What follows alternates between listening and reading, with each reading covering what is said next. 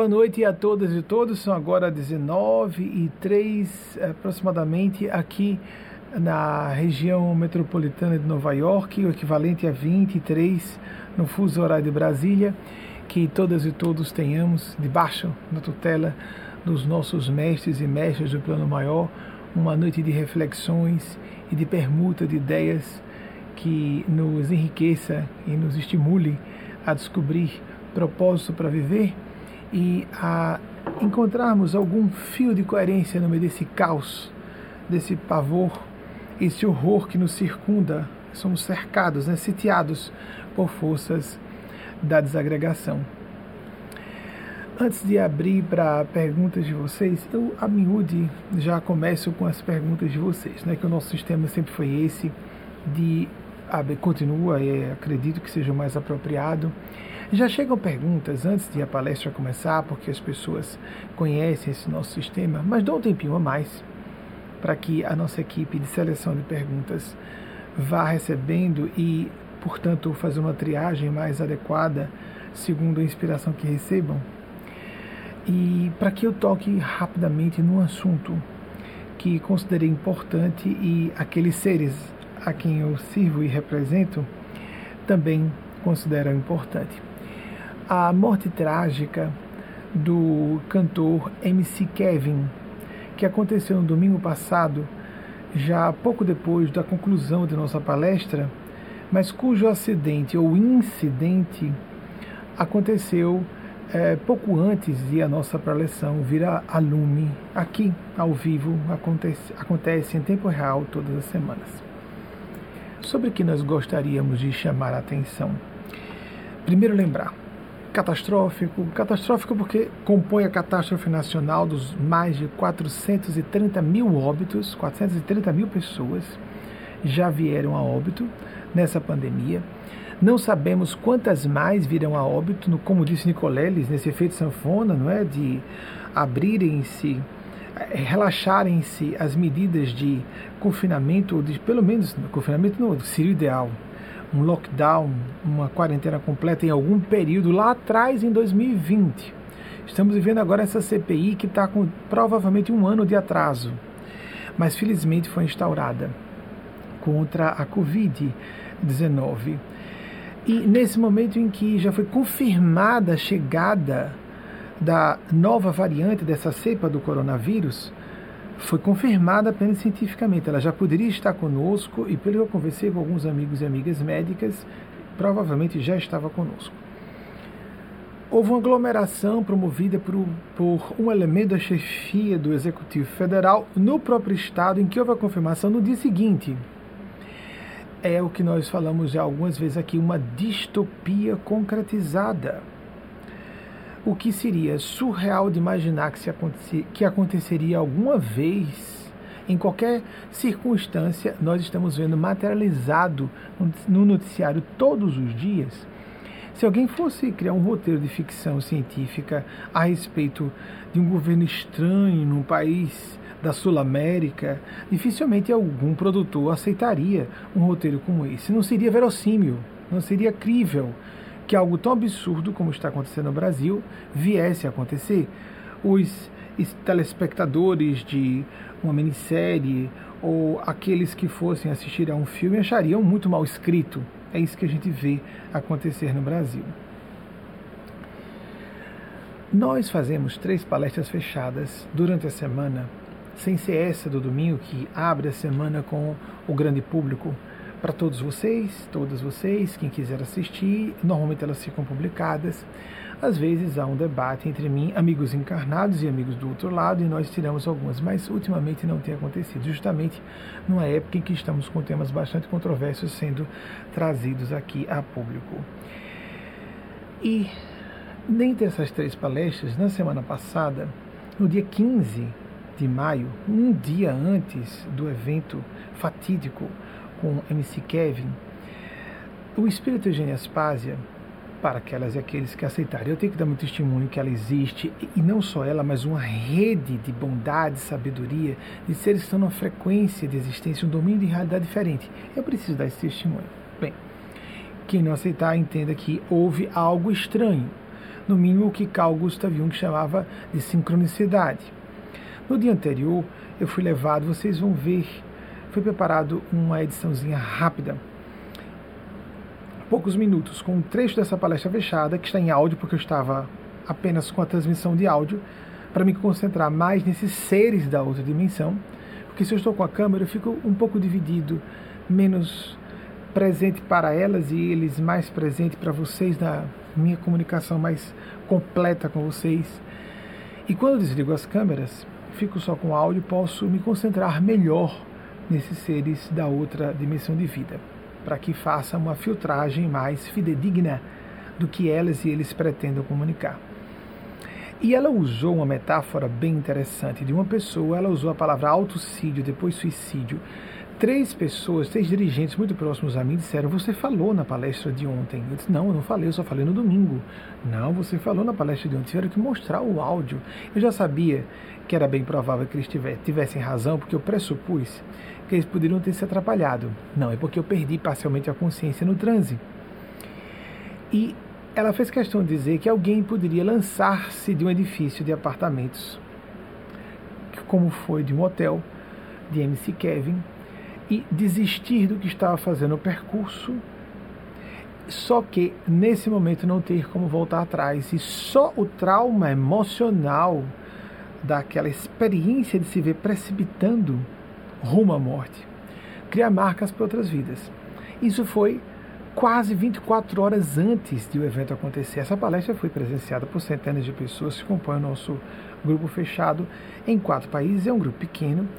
É, nesse dia havia, isso a gente tem um registro, 240 pessoas, 230 pessoas nos acompanhando, se não me engano, eram 241 quebrado de pessoas. Mas no dia seguinte, quando já havia acontecido o acidente ou incidente, e que nós não estávamos fisicamente, eu pessoa, não estava sabendo o que tinha acontecido. A imprensa não havia ainda noticiado. Nós já tínhamos iniciado a palestra. Eu não fico recebendo informação nenhuma do que está acontecendo no noticiário, coisa alguma. Mal fico sabendo o que está acontecendo nos bastidores, só emergência extrema, saiu do ar, coisas do gênero. Não uso teleprompter, nem ponto eletrônico, absolutamente, como eu já, já falei a vocês. E a espiritualidade, a ponto de eu sentiu uma certa estranheza, pediu para voltar. Tanto é que repite, vocês vão ver, são 4 a 5 minutos apenas. Pediria paciência vocês observarem como há sinais em toda parte. Isso não é uma comprovação extraordinária. Mas observem que eu falei da deusa coincidência, do selo da deusa coincidência, deusa inicial minúscula. É uma, é uma ironia realmente que a pessoa se querem rotular de coincidência fenômenos que, em termos de, de probabilidade matemática, são grosseiramente, vamos colocar assim, de maneira mais é, literal e lógica, são fenômenos impossíveis de acontecer. Qualquer pessoa que preste atenção vai notar acontecer isso em sua existência. Como aqui estou, e por isso atribuo com toda sinceridade a esses seres os méritos, os créditos pela concatenação de ideias, até a articulação vernacular do trabalho que faço eles então dão pistas mais fortes e alertas que querem fazer. Eu estranhei que eu voltei ao mesmo argumento, não só da queda de altura, de uma pessoa que se precipita de altura, como também de que uma pessoa pode ter hoje 20 anos e morrer amanhã. Duas vezes eu voltei isso. Eu falei duas vezes, eu falei e voltei a falar. Já no domingo, aqui, nessa palestra ao vivo com vocês, só que da semana passada, 17 de maio e é, depois que uma pessoa de 50 ou 70 anos poderia ainda viver mais 25 anos, saudável e lúcida. Por que estamos falando isso? Porque é um alerta se fazer às pessoas. Existe esse sentimento de onipotência, amigos e amigas. É trágico, então vamos tornar construtiva a lição para todas e todos nós. Vamos aproveitar. Naquele espaço de mais ou menos 30 horas do fim de semana passado, vieram a óbito um homem com pouco mais de 40 anos, uma estrela ascendente da política nacional, Covas, o prefeito de São Paulo, Eva Vilma, com 87 anos, ok, uma idade já relativamente avançada, mesmo para os dias de hoje, vitimada de câncer, como Covas, nenhum dos dois relacionados à Covid. Mais recentemente, a mãe de uma amiga nossa com Covid internada aos 91 anos, saiu com Covid há poucas semanas.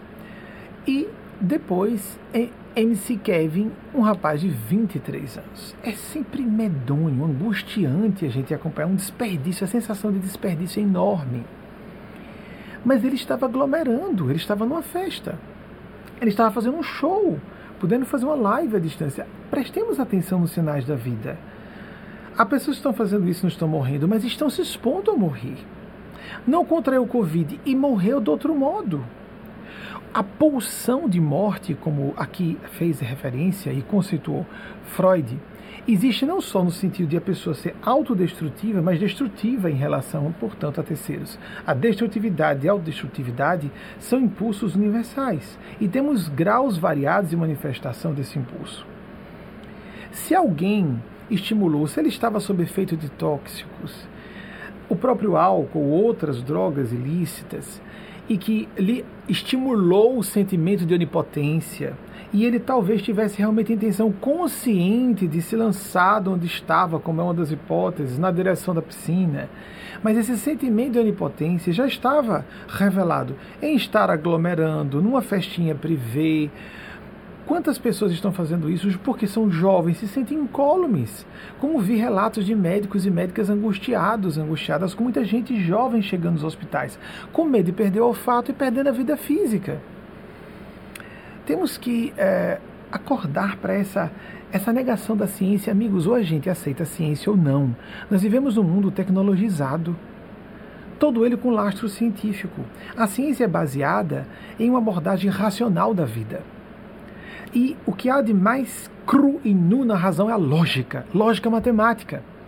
Por isso que nós acreditamos que muitas proposições ateias pecam um pouco por inconsistência, porque normalmente se rotula de coincidência o que não dá para ficar se rotulando como se fosse um carimbo para resolver o que não tem explicação somos ou não lógicos e racionais e por isso temos uma abordagem científica da vida, ou não vamos abandonar toda a ciência e todos os recursos da nossa civilização altamente tecnologizada.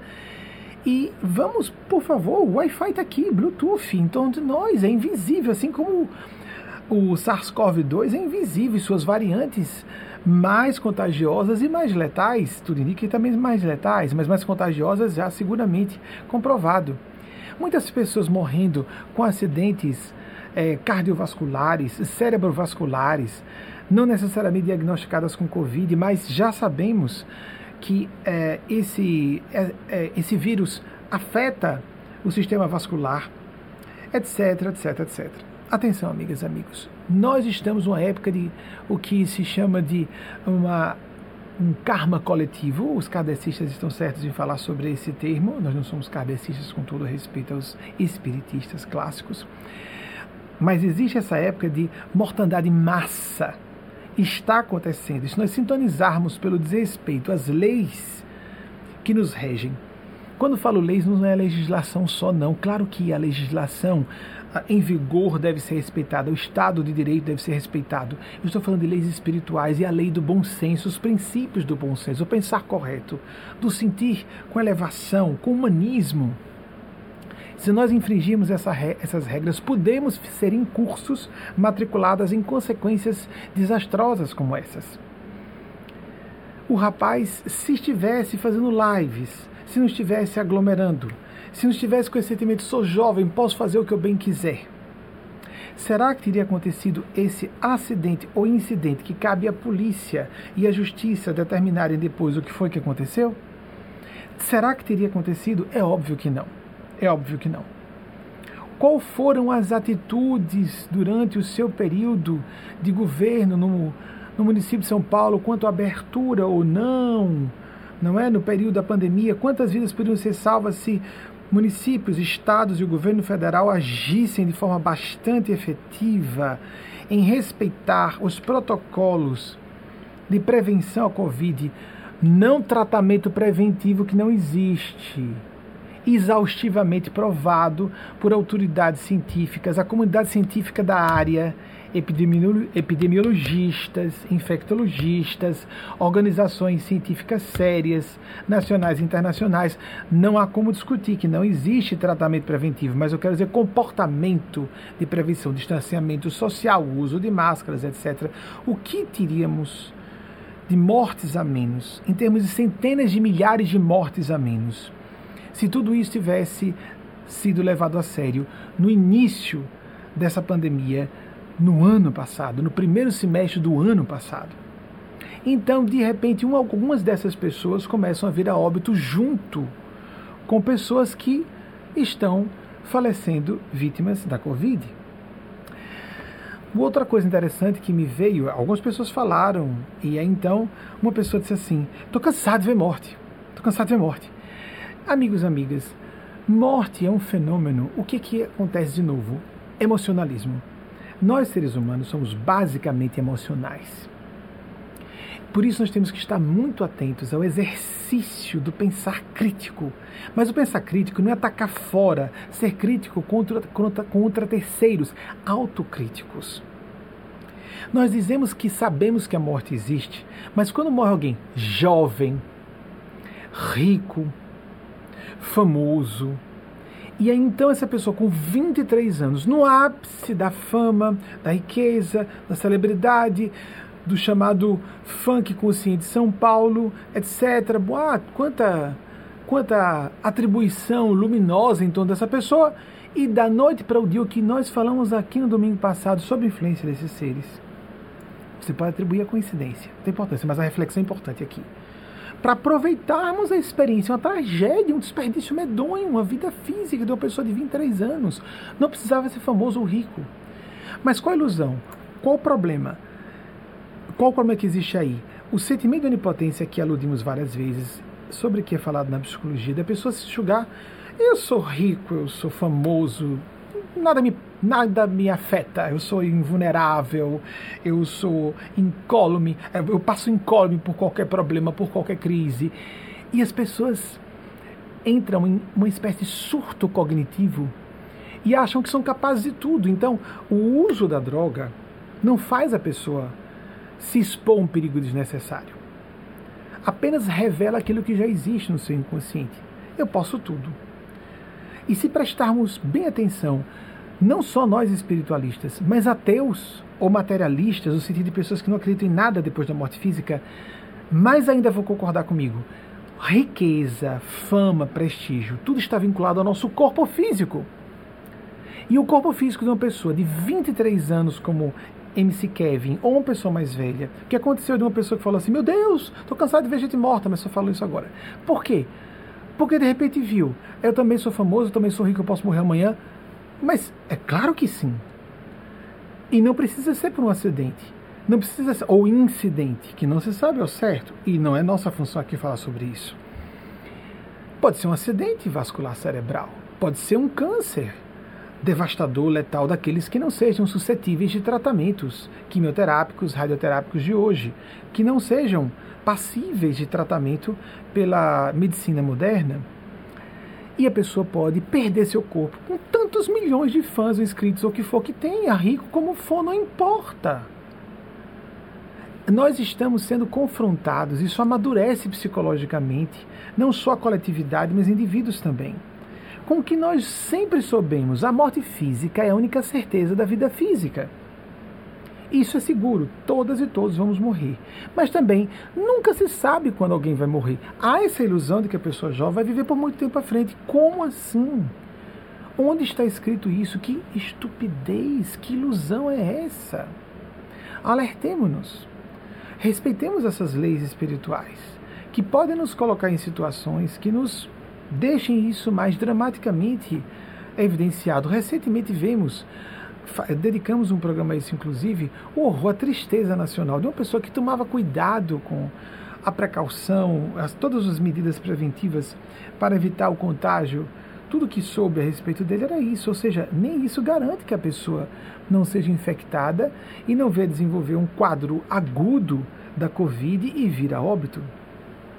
Paulo Gustavo ah, mas é rico, é famoso, é jovem, então não pode morrer? Pode. Estava tomando cuidados, evitando é, se, é, entrar em contato com o vírus, etc.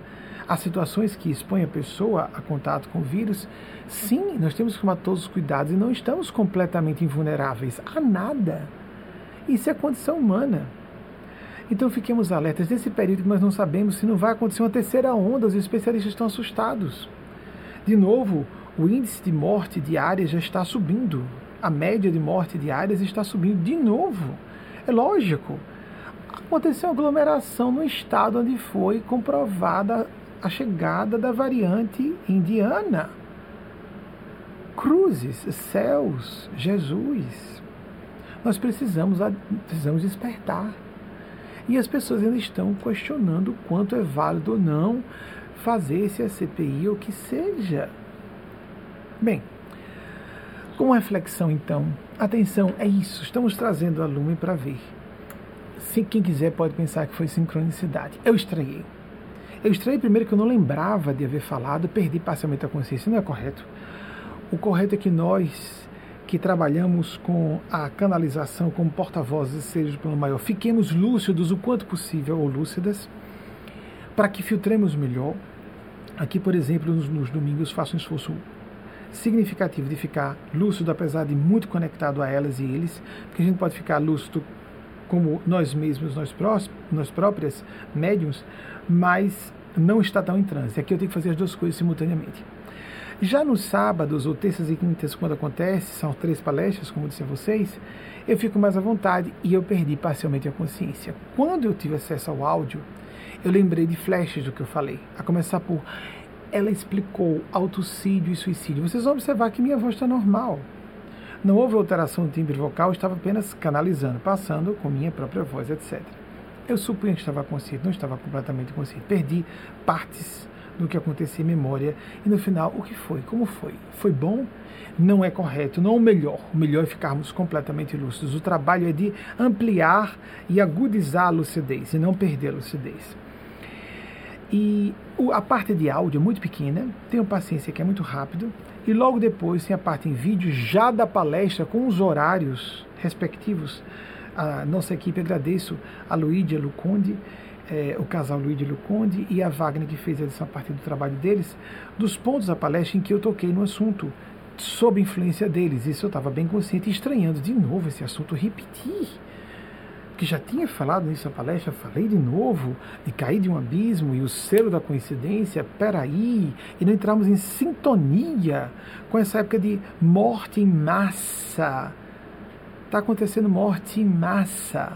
Se nós não sintonizarmos com o espírito de respeito à humanidade, vamos ser ceifados juntamente a essas pessoas.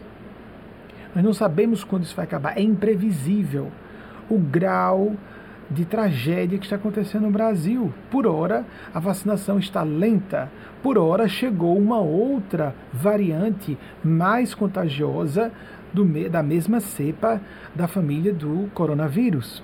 Essa que gera a enfermidade Covid-19, o SARS-CoV-2.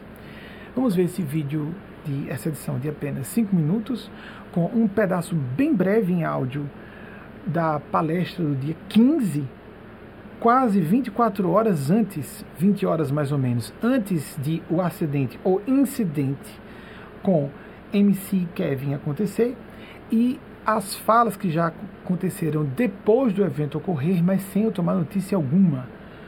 Somente às 20h17, pelo que eu me recorde do que eu assisti, porque eu assisti a essa edição antes de vir para cá, é que foi começou a ser noticiado na imprensa. Mas eu continuava eu como indivíduo ignorante do assunto. É claro que a espiritualidade sabia e imediatamente atribuía isso que nós estivéssemos sendo influenciados a falar. Entre mentes, achando muito delicado o assunto, me surpreendi quando o espírito Mateus Anacleto, que é um desses seres do plano maior, que representam essa comunidade para quem acredita. Quem não quiser, não tem importância, julguem que é meu inconsciente. Ótimo, obrigado, gentileza. Eu não tenho essa aptidão civilizações superiores, gênios do plano celeste. Eu sei que existe, eu trabalho com isso há 30 anos. Existe o que nós falamos do, de fenômenos do inconsciente, a paranormalidade até, que indica a capacidade telepática ou precognitiva que é do próprio indivíduo, mas há fenômenos inequivocamente de manifestação de seres superiores a nós e trabalho com eles. Sei que eles existem e me surpreendi quando ele disse: é para se falar sobre isso na próxima palestra.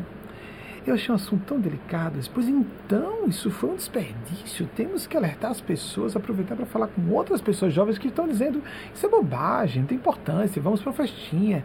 Eu não vou pegar e nem vou morrer, embora a pessoa esteja despreocupada de, de contaminar entes queridos mais velhos ou fisicamente mais frágeis, com comorbidades, por exemplo.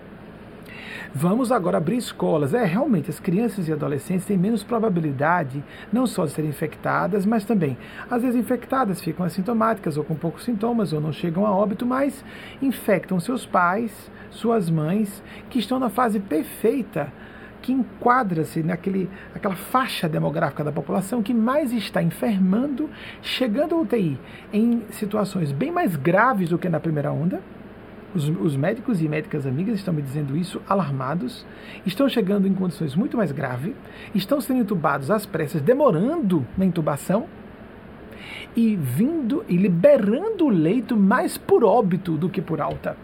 É uma tragédia, amigos amigas, em largas proporções. O Brasil nunca passou por uma tragédia dessas proporções, nunca houve isso até hoje na nossa história. Então, com vocês, esses minutos que sirva para todas e todos. Vamos aproveitar a morte de um, de um rapaz tão jovem. Isso é trágico. É, é uma catástrofe nacional. Quando vem uma pessoa famosa a óbito, nós então pensamos sobre o que mais está acontecendo. Lembrando, ele não faleceu de Covid-19. Ele faleceu numa aglomeração, numa festinha, depois de um show que ele havia feito presencialmente. Não uma live à distância. Qual o problema de fazer uma live? Pessoas que estão colocando outros valores acima do único sobre o qual devem se lastrear todos os outros valores, a vida humana. Nesse ponto, espiritualistas e pessoas que não acreditam em vida após a morte somos concordantes. A vida física é um patrimônio inapreciável. Se nós não respeitamos a vida física, qual outro, eh, qual outra causa nós vamos abraçar? Que ideal vamos esposar se a vida física, a vida humana, porque nós entendemos, espiritualistas, que a vida humana está no plano físico e segue adiante. Mas mesmo nós que sabemos que a vida, porque nós entendemos que sabemos e não que acreditamos, a evidência sobreja nesse sentido, mas respeitamos quem deseja usar o rótulo de deusa coincidência, que eu acho uma deusa fantasticamente poderosa, mais do que a, a lei das probabilidades matemáticas, e a matemática então é uma deusa muito poderosa. Desculpe um pouco de ironia respeito a ateus e ateias que sofreram traumas, que têm posturas anticlericais, que têm, uh, que abominam, como nós também, fanatismos religiosos. Mas a questão é que muita gente comete suicídio desesperando-se por falta de crer em Deus, na espiritualidade, numa governança, numa orquestração que tenha, traga finalidade construtiva a esses eventos. Então, Uh, o que importa dizer, vamos ter resumir, estou pedindo que eu resuma nesse ponto. Vamos passar essa ilustração, vamos aproveitar a tragédia de uma pessoa tão jovem ter vindo a óbito dentro de uma fe... no meio de uma festinha, o caos de uma festinha que não era para estar tá acontecendo, depois de um show que não era para ter acontecido. É lógico, não podem acontecer aglomerações agora. Então esse rapaz vem a óbito assim, de forma estranha, sendo analisada pela, pela polícia e a investigação segue para que nós sejamos, aproveitemos a lição alertemos-nos, pode acontecer com qualquer um qualquer um de nós. Na, não é hora de abrir escolas, não é hora de abrirmos a nossa vida econômica como se nada tivesse acontecido. Esse pretexto, amigos, amigas, imunidade de rebanho, é exatamente isso, tratar-nos como se fôssemos gado. São vidas humanas. São vidas humanas. No iníciozinho, houve um país europeu que tentou abordar essa questão. O próprio primeiro-ministro baixou o TI. Chega, sai, sai dessa. Finally, finalmente, não é? E no Brasil está se adotando essa abordagem. O Amazonas sufocando aquilo foi pavoroso. Aquilo foi de um requinte de perversidade com a população inteira. Medonha, pessoa sufocar, morrer sufocando, amigas, amigos. Dá para imaginar morrer sufocando faltando kit de intubação, a pessoa não é desconfortável, não. É aterrorizante a ideia de uma pessoa ser entubada, só se a pessoa não tiver conhecimento sobre o assunto mínimo. Ser entubada sem sedativo ou ser amarrada, entubada. Já tentaram botar a, aquilo de botar o dedo lá no fundo, né, um pouquinho atrás, na faringe, um pouquinho atrás da, da, garganta? Bem, o que a gente pode alcançar com o dedo? O desconforto. Vocês imaginam um tubo sendo colocado para dentro do corpo, na direção da traqueia. Meu Deus, isso é pavoroso. Quando qualquer coisa toca a região do, da divisão entre a faringe e a laringe, nós temos um que se chama laringoespasmo, é muito forte. Isso é, é afligente, é alguma coisa que atravessa e desrespeita esse ímpeto, que é um ato reflexo, é, é automático e muito angustiante. É para a pessoa sair de uma, de uma experiência dessa com distúrbios mentais, traumatizada para sempre. Às vezes não só para essa vida, para outras. As pessoas estão sendo amarradas aos leitos para serem entubadas ou se manterem entubadas. É caso até de questionar: será que isso é válido?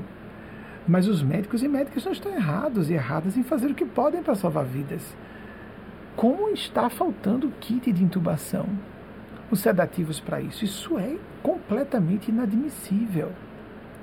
Por isso, esse tipo de alerta deve ser aproveitado. Um evento como esse aconteceu, ele disse: isso tem que ser utilizado. Não pode ser desperdiçado. Se um talento enterrado, desenterre, é, fazendo alusão à parábola do nosso Senhor Jesus e os talentos enterrados. Foi dado isso a você?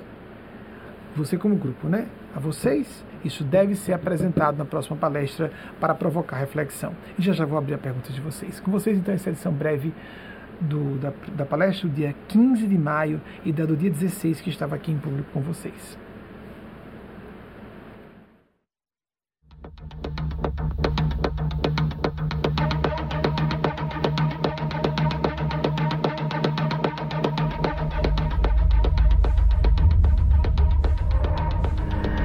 Ela diz que isso equivale às pessoas que contraem a Covid e vêm a óbito por falta de percepção nas proporções corretas da gravidade da crise humanitária que atravessamos, há uma pessoa que, num surto histérico, resolve lançar-se do alto de um edifício de apartamentos, por exemplo, e no percurso da queda, no gesto dramático do autocídio, do suicídio, desiste e grita e brada por socorro. Não dá para nós dizermos bem empregado para uma pessoa que despenca na direção de uma morte fatídica, tão medonha como essa. Porque a miúde a pessoa sente uma dor psicológica tão grande no percurso da queda que ela leva consigo as marcas só do trauma emocional para várias vidas, sem contar distúrbios no corpo espiritual que acompanham a formação pelo menos do próximo corpo físico, na próxima, portanto, reencarnação.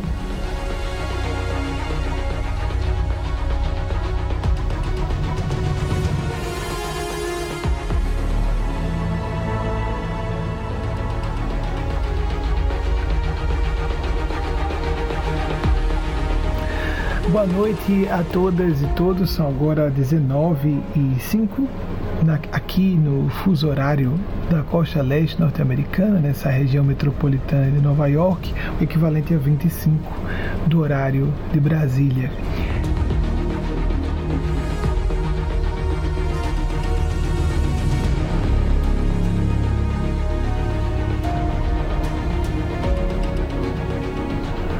A pessoa presume que está ganhando se perdendo aquilo que Jesus disse de que adianta você encher os seus celeiros e perde sua alma.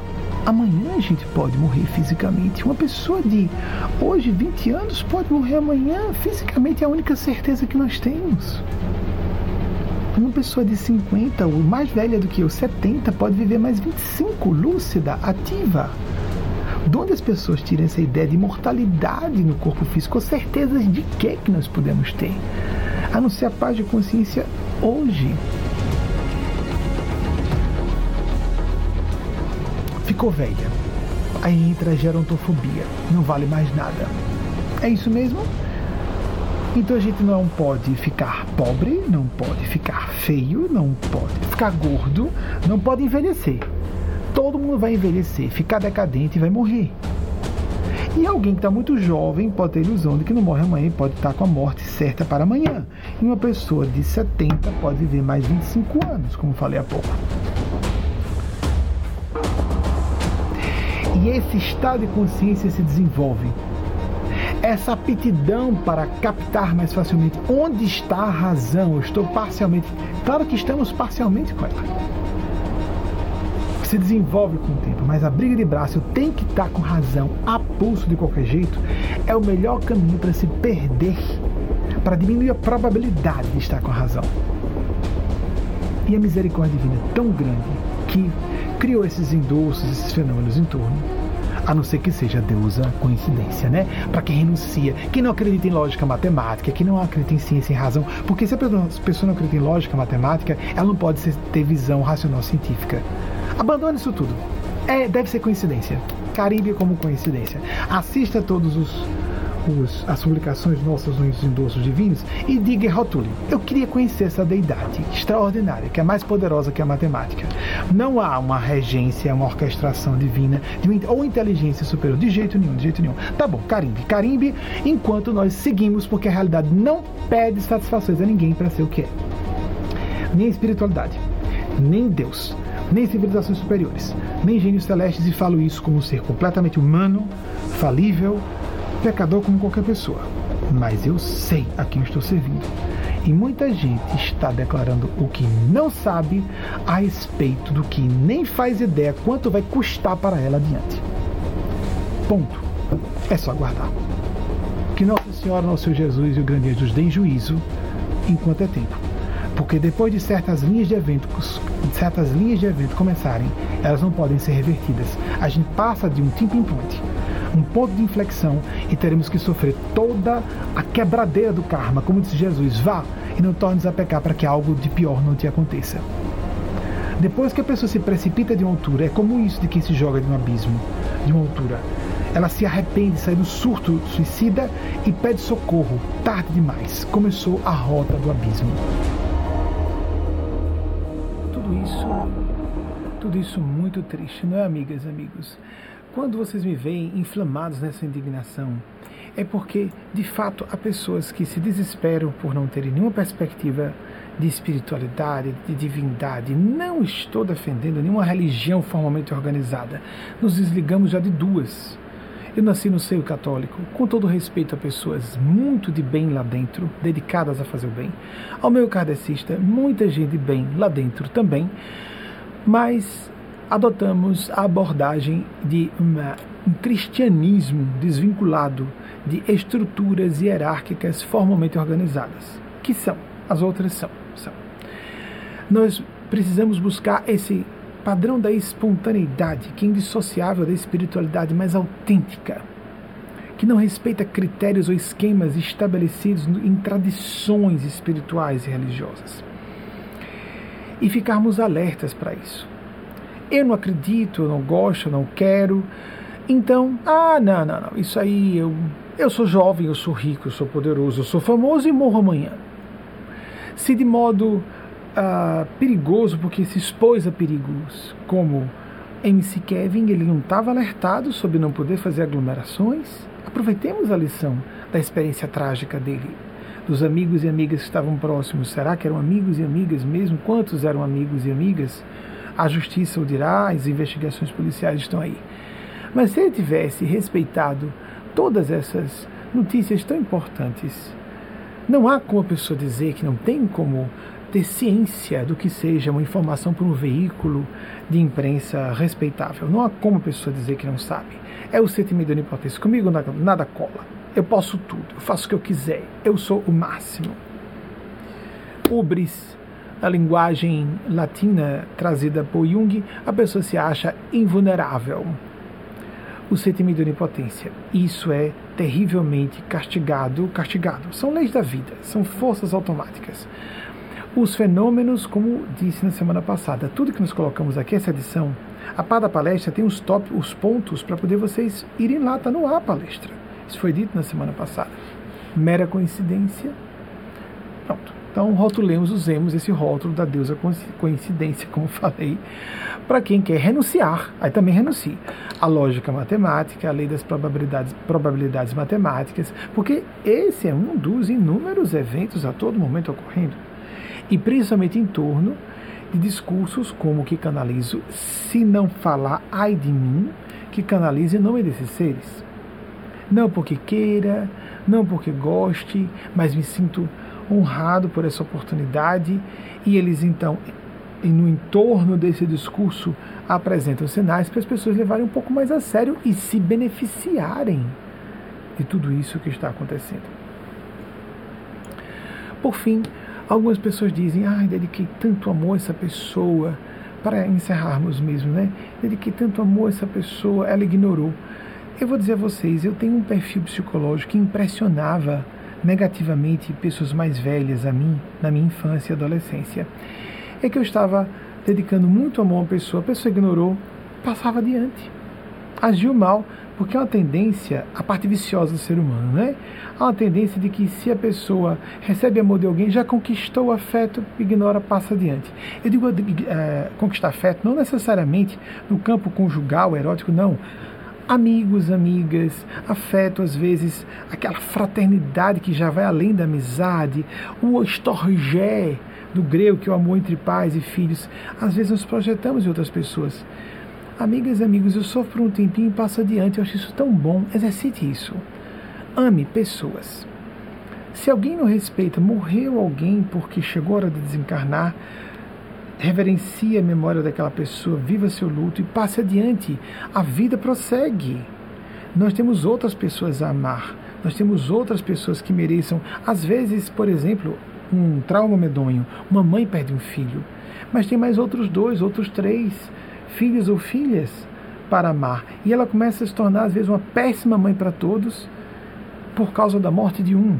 Não dá para avaliar o que seja essa dor, mas pelo amor de mãe, é bom que ela pense no outro lado. Esses seres existem. Esses seres existem, ponto. Não adianta dizer isso é uma jogada. Ok, ache, ache. Os OVNIs, falei sobre civilizações superiores, está aí. O Pentágono, de novo, agora o Senado norte-americano exigiu é, é, que autoridades do Pentágono venham apresentar é, seus pareceres diante do Congresso norte-americano.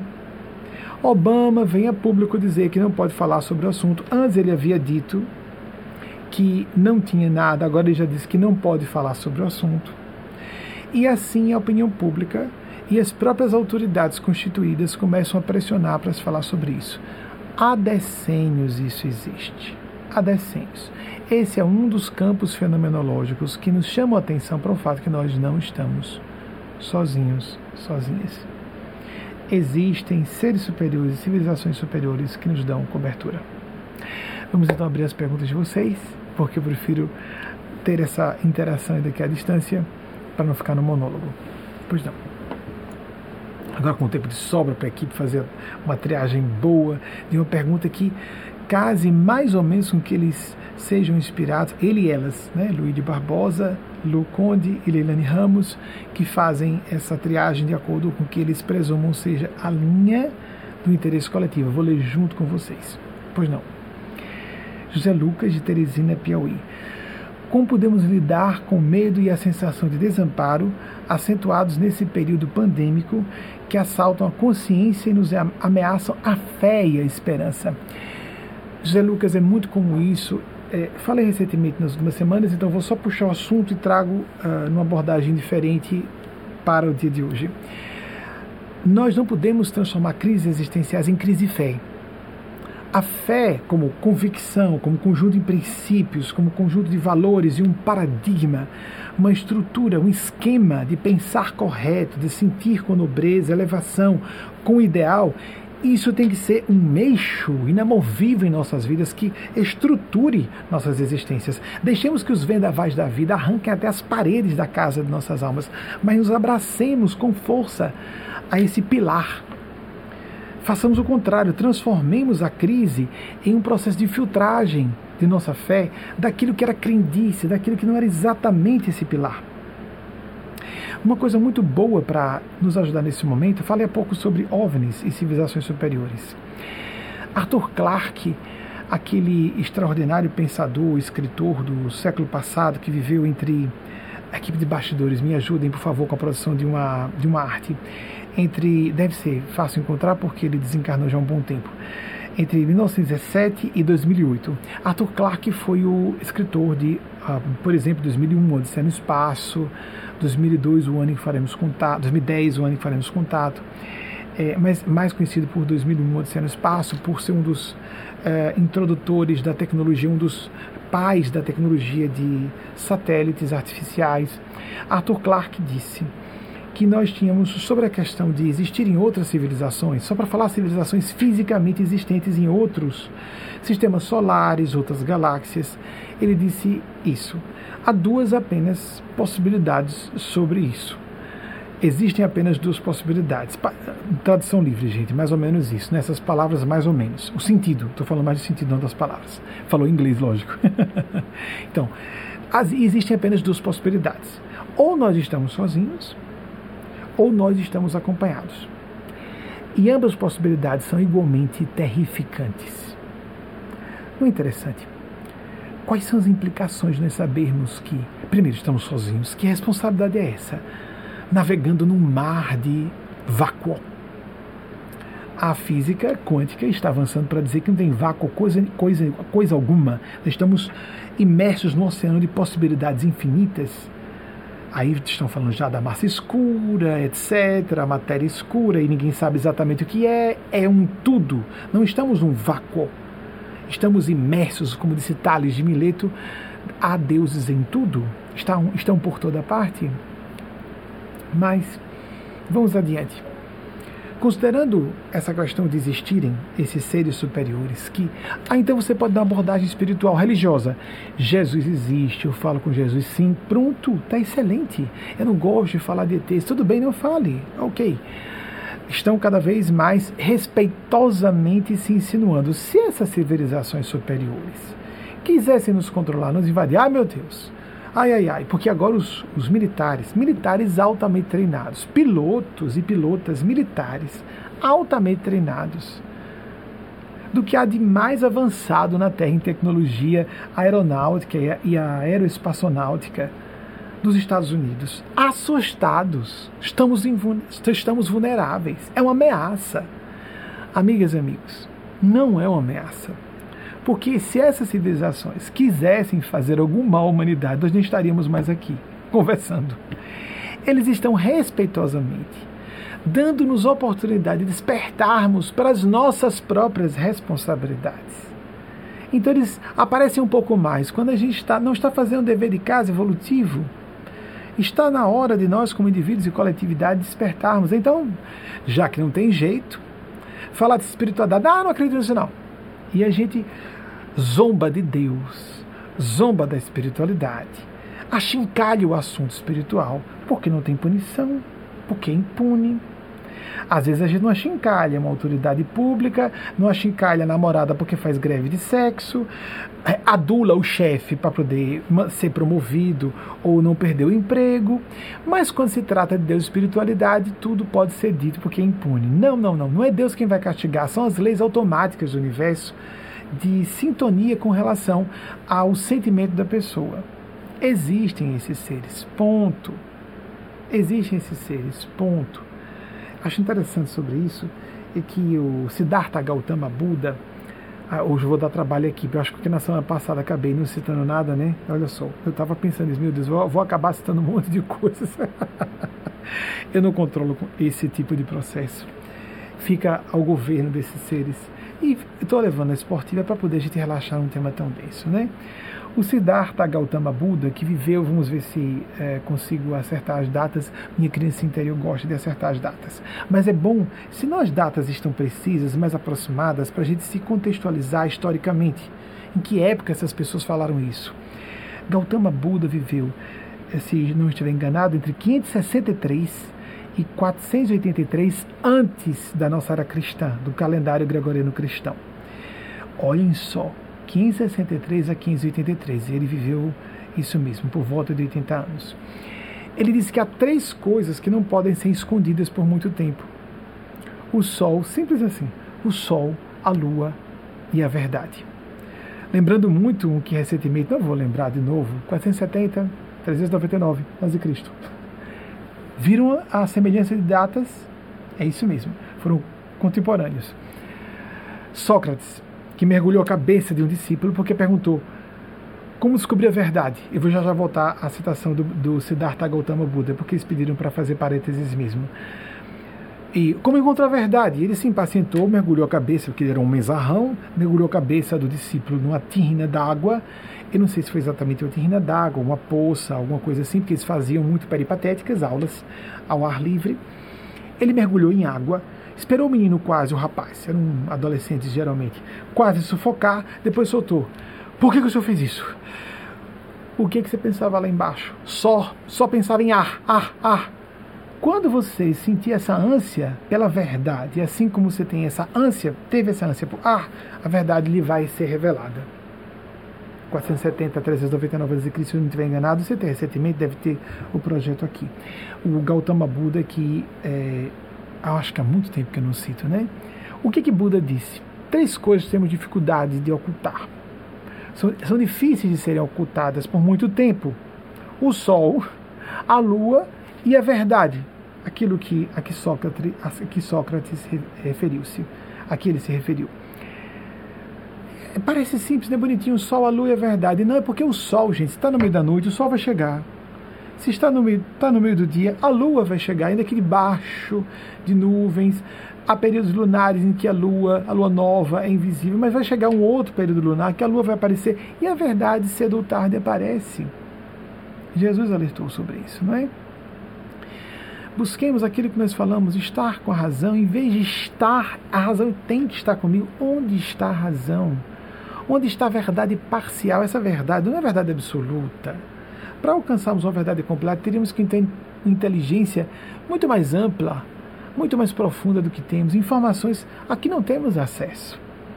Então, nesses momentos de maior angústia, desesperação, lembremos, isso acontece com uma finalidade benevolente se existe um ser supremo, e existe, não há como duvidar disso. Me perdoe os que são ateus e ateias. Só não gosto muito da militância ateísta, porque desespera pessoas, enlouquece pessoas. Cuidemos, cuidemos. Existe agnosticismo, existe movimento antifanatismo, todo tipo de fanatismo, de opressão, de totalitarismo, tudo isso é muito destrutivo. É misantrópico, é contra a humanidade no meio político. Nós vimos o que aconteceu com regimes totalitários ateus, com Mao Tse-tung na China, com Stalin na extinta União das Repúblicas Socialistas Soviéticas. Então, é, procuremos verificar se Deus existe. Dê o nome que quiser, universo, vida inicial maiúscula, o mar, o oceano de consciência subjacente, de inteligência, informação subjacente há uma inteligência diretriz, essas sincronicidades acontecem a todo momento com todo mundo. Quanto mais atenta a pessoa estiver sintonizada com essas camadas de inteligência muito acima da nossa, mais a pessoa começa a notar eventos acontecerem em torno dela. Essa, esse egocentrismo da nossa cultura, eu, depois eu, depois eu, aí depois disfarça, diz que é porque é pelo bem comum, não é nada um percentual pequeno da população está disposta a sacrificar o seu interesse pessoal pelo bem comum.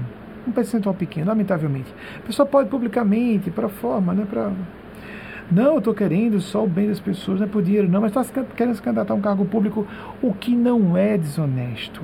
É apenas um projeto pessoal. Quer fazer o bem comum? Às vezes, assim, quero fazer também o bem comum, mas para ela a prioridade ainda é o interesse pessoal poucas pessoas, mesmo as pessoas honestas, estou falando de pessoas honestas, mesmo pessoas íntegras, para a pessoa colocar em primeiro plano ideal acima do interesse pessoal de seus filhos e filhas, por exemplo, não é tão simples assim. Eu considero que seja uma minoria, seja um percentual menor da população. Então, o que nós devemos fazer? Disciplinas, José Lucas e todas e todos vocês, vamos exercitar de acordo com sua religião de acordo com suas convicções religio-filosóficas. O movimento Mindfulness, já citei aqui, vou reforçar porque é importante, é uma coisa mais neutra, desligado de religiões. O movimento de, de yoga que está renascendo poderosamente. A sua prática de prece. Já está satisfeito em sua religião? Fique. Seus hinos a Jesus, se você é evangélico, tem, linhas, tem igrejas tradicionais evangélicas com tanta gente séria tem pessoas da Igreja Católica, no seio católico, pessoas tão bem intencionadas. Há pessoas no meio kardecista, conheço, estive lá por 20 anos, tão sérias também. Então, se a pessoa faz aquilo e tem as suas práticas diárias aí onde está, de oração e meditação, nem sempre se pede isso, isso é necessário. Lembremos de Jesus, lembremos de Jesus no Horto das Oliveiras, nem por uma hora pudesses estar comigo. Uma hora às vezes é muito, Eugênia Spazia diz, nós temos hora para tudo, menos para um exercício de conexão com o essencial. Buscar primeiramente o reino de Deus sua justiça, e demais se vos acrescentará. Nós não queremos buscar o essencial, não priorizamos o essencial e reclamamos quando estamos desesperados porque surgiu uma crise que revela que não estamos ligados ao essencial. Eugênia Spásia, o guia espiritual da nossa instituição, pede aquela que representa essa comunidade para o nosso grupo e para todas e todos que nos acompanham direta ou indiretamente, um quarto de hora, 15 minutos. A pessoa não conseguir tirar 15 minutos para si, para Deus, a sua relação com Deus, sem intermediários ou intermediárias. Isso é de suma importância. Eu falei de. Ah, o que é que vocês querem que fale? Vamos lá então. Lewis Carroll, controverso, uh, 1800 e... Hoje eu vou dar trabalho equipe. Eu tive essa impressão quando eu vi na semana passada, eu não citei. Eu não citei ninguém, foi, foi, foi engraçado. Os espíritos não pediram para citar ninguém. Vai dar trabalho na próxima, provavelmente. Mas fica naquela expectativa livre, para deixar que eles façam. Porque às vezes não acontece. Ele disse algo muito é, significativo e é, enigmático. Mas ele era uma pessoa bem polêmica, bem controversa. O criador do Alice no País das Maravilhas, 1832, 1898. Ele não chegou a completar 66 anos. Pelo que eu saiba, pelo que eu me recorde, ele veio a óbito antes de completar os 66 anos, que completaria em 1898, se estiver com os dados certos. Ele falou alguma coisa que eu achei enigmática, mas interessantíssima mesmo assim. Se você não sabe onde quer chegar, qualquer estrada leva você lá. É uma tradução livre. Leva você lá. Lá o quê? Eis o perigo. Quando não temos um norte, vou falar de outra pessoa que veio a óbito também com 65 anos, séculos antes, o imperador romano Constantino. Só que ele viveu entre 272 e 337 da nossa era se estiver objetivo nas informações. A equipe já já faz uma. Atenção, equipe Constantino. 272 a 337, já já veremos se os dados estão certos. Mas foi lá, do século III para o quarto da nossa era cristã, já depois de Cristo. Há uma famosa batalha, isso é um, é um episódio conhecido da história da antiga Roma, não no período do Império, não no período da República do Império. Numa batalha se não me engano, não vou me lembrar o nome da batalha agora, mas pelo que eu me recordo, 28 de outubro de, outubro de 312, se eu não vou lembrar o nome da batalha. Uma batalha era uma batalha chave para é, a sua carreira e é lendário isso, não se sabe ao certo, fala-se que foi um sonho. O que eu estou informado pelos amigos espirituais é que não foi um sonho ele teria sonhado com uma cruz, e nessa, nessa cruz estava escrita é, estava escrito é, em latim, Inoxinho vencis, debaixo desse sinal vencerás. E graças a isso ele venceu gloriosamente essa batalha, que eu não vou lembrar qual é, eu acho que foi em 302 e acredito que tenha sido em 28 de outubro. Me perdoem, quem, isso é tão fácil vasculhar na internet, né? Quem gostar, ah, me interessei, vou pesquisar sobre a história desse cara. Pronto, é um estímulo. Essas informações que eu trago fragmentárias que eu até tenho uma boa memória, mas é assim, memória humana é assim. Preciso, preciso pedir para checar na hora, graças a Deus, é coisa boa, né? Isso eu tenho invejinha boa de vocês mais jovens. De a gente poder abrir na hora. E o problema é a gente saber pesquisar nos sites seguros. Ir lá e pesquisar e verificar e. Pronto, vocês podem, jovens, aí procurar, não é? Inclusive vocês da geração dos milenares, eu tenho deposito, uma confiança em vocês tão grande. Não é? Estava falando aqui na semana passada de Bruno Sartori e dizendo tão jovem, falei assim, 32 aninhos, porque eu acho muito jovem. Aí então, naquele mesmo dia, uma pessoa com invertendo os algarismos, em vez de 32, 23 veio a óbito. Nossa, deposito muita confiança em vocês, na geração chamada geração Y, os milenares. Isso aí varia de acordo com cada estudioso, mas mais ou menos aqueles que nasceram entre 1983 ou 85 até 96, 97. Porque o pessoal da geração Z que nasceu depois disso já está bastante Uh, influenciado ou influenciada para ficar atabalhoado, atabalhoada com tanta informação ao mesmo tempo e tanta distração com a internet. Eu confio muito em vocês. Eu tenho muito acanhamento da minha geração, a geração X, aqueles que nasceram mais ou menos entre 65 e 83 até 85, eu nasci em 70. Um pessoal muito centrado em si, muito individualista, e isso está voltando a acontecer agora com a geração Z, a geração do narcisismo, né, das selfies tal, e as pessoas. Greta Thunberg, que nasceu em 2003, é um para mim, é um gênio do plano sublime que desceu para puxar as orelhas da humanidade, né? É uma exceção honrosa que venham mais pessoas assim, que nasçam mais pessoas assim. Precisamos de pessoas assim. Vocês podem botar Greta Thunberg, tão novinho, provavelmente não vai ter nada aí, mas era de 2013, é fácil vocês pesquisarem. Não precisa fazer arte com Greta Thunberg, não. Com propostas uh, necessárias de ser aguerridos nessa causa do ambientalismo com a proposta do vegetarianismo, que eu estou é, fazendo estudos e pesquisas para falar depois com o tempo, espero que os espíritos deem uma, um comando, é, é, como eu poderia dizer, terminante sobre isso. Eles não dão ordens, na verdade, é meu modo de entender. Porque o cérebro humano foi constituído, como nós o entendemos, para se alimentar não só de vegetais, mas também de proteína de origem animal.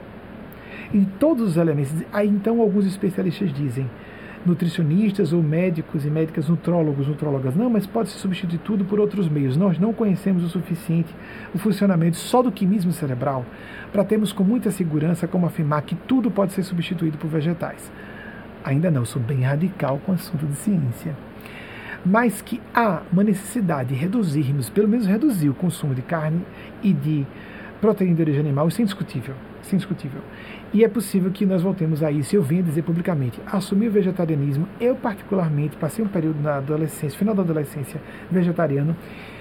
E o prazer de comer era muito maior. Quando botava carne, eu sentia cheiro de podre. A carne estava.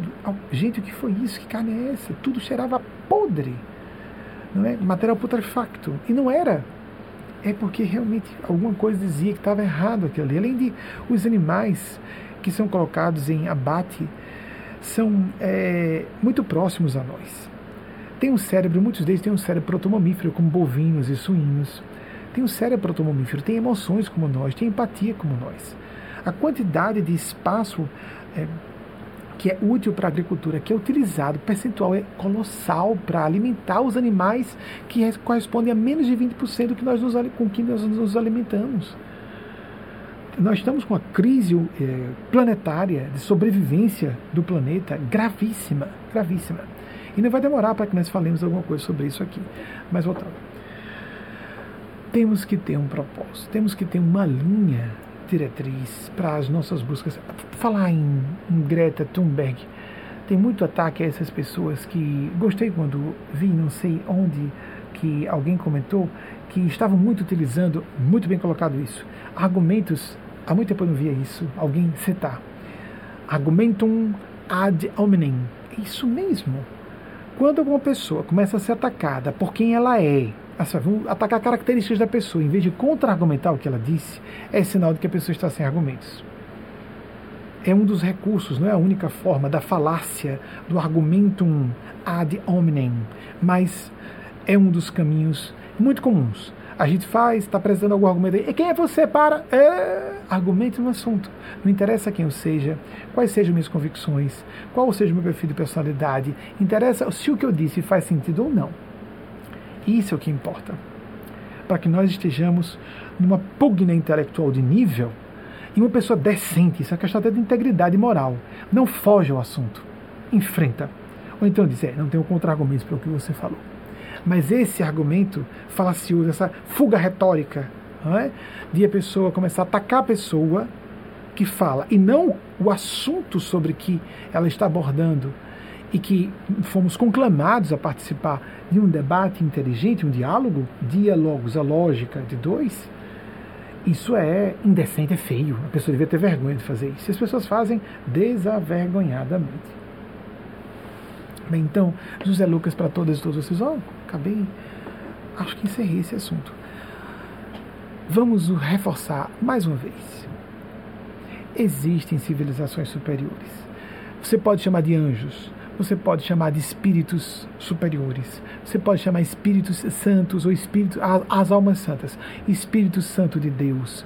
Você pode chamar de ah, Nossa Senhora, Maria Cristo, eu defendo a tese ardorosamente que ela também possa ser um Cristo. Por que não?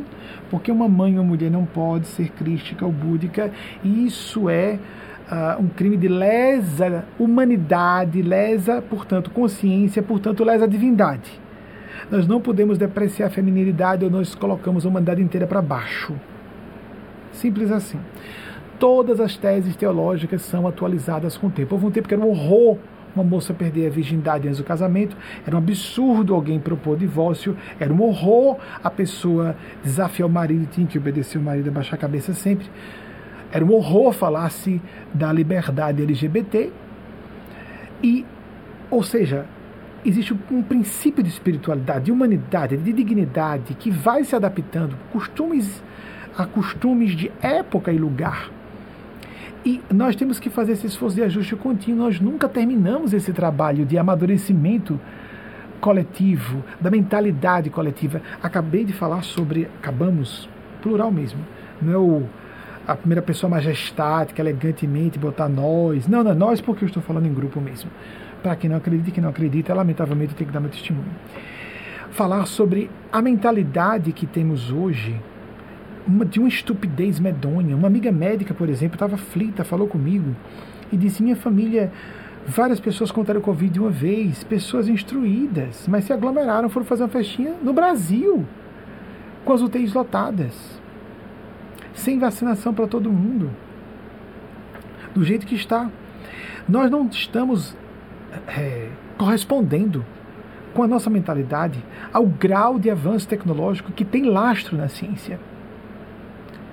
Se nós queremos desrespeitar o que organismos sérios de ciência no campo da saúde e os veículos de comunicação, os veículos de imprensa respeitáveis estão dizendo em nome desses organismos, dessas comunidades científicas, então vamos abandonar a ideia de usar celular, escovar os dentes, tudo isso veio de origem tecnocientífica. Escovar os dentes, usar analgésico, nada disso. Para que isso, gente? Usar carro, tomar banho, sabonete, tudo isso é inventado pela ciência. Que tal a gente abandonar tudo isso? Vocês compreendem que existe uma incoerência visceral, é uma, uma inconsistência, uma incongruência básica em eu aceitar o que a ciência diz só no que me convém? Isso não é lógico, isso não é racional, isso não é uma abordagem científica. Isso acontece até nos meios científicos, tanto é que há pessoas de formação científica que não estão respeitando a ciência nesse momento. Claro que é uma minoria, mas existe, existe gente muito instruída. Aí onde entra a minha, o meu questionamento, a Danny Kroger, o efeito Danny Kroger. Há pessoas muito instruídas, muito informadas, que por presunção e por distúrbios cognitivos, todo mundo tem um pouco de grau de distúrbio cognitivo, mas é alarmante vermos que parcelas gigantes, colossais, mastodônticas, é bom usar essa palavra, é monstruoso isso, mastodônticas da população estão negando a ciência com risco de morte dela e de seus entes queridos e de passar morte para outras pessoas estranhas, inclusive. É, é uma época de morte em massa. Ah, já tá, começou a cair um pouquinho, não é? Gostei de Nicoleles falar, acredito que já sei aqui, do efeito sanfona, como ele denominou. Caiu um pouquinho o índice de mortes. Ah, tá morrendo pouca gente agora, né? Pouca gente? O que é isso? Cada vida humana tem valor. Ah, desceu, né? De 4 mil para 2 mil mortos por dia. Tá bom, legal, vamos liberar.